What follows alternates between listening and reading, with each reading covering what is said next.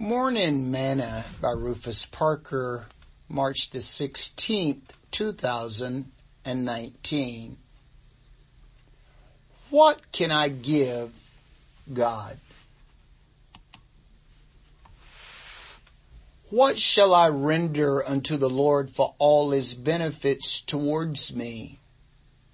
I will take the cup of salvation and call upon the name of the Lord. I will pay now my vow unto the Lord, now in the presence of all his people. Psalms chapter 116 verses 12 through 14. Today's morsel. If you could give God something that would be pleasing to him, what would it be? We see that the Philistines who captured the ark of God from Israel and whom God plagued with hemorrhoids tried to appease God with a golden hemorrhoid and a golden mouse for each city. See 1 Samuel chapter 6 verse 15 through 18. Who in their right mind would do such a foolish thing? Do you consider what you render to God for His goodness towards you and your family? Is He well pleased with what you offer? The psalmist said, I will take the cup of salvation and call upon the name of the Lord. I will pay my vow unto the Lord now in the presence of all his people.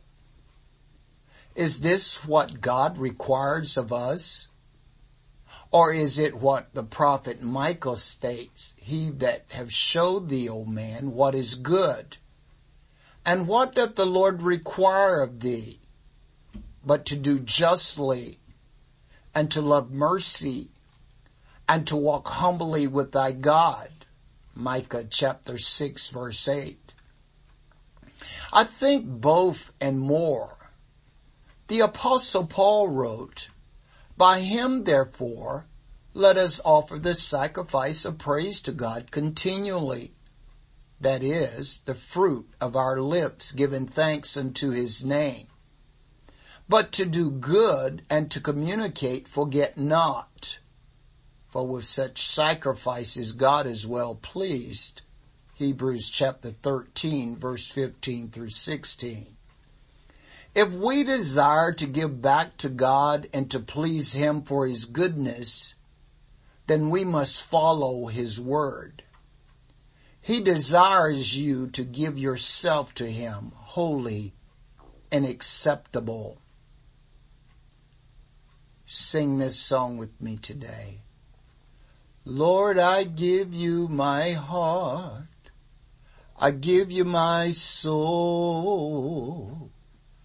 I live for you alone. Every breath that I take, every moment I'm away. Lord, have your way in me. Thought for today. Give unto the Lord the glory due unto his name. Bring an offering and come before him Worship the Lord in the beauty of holiness. First Chronicles chapter 16 verse 29.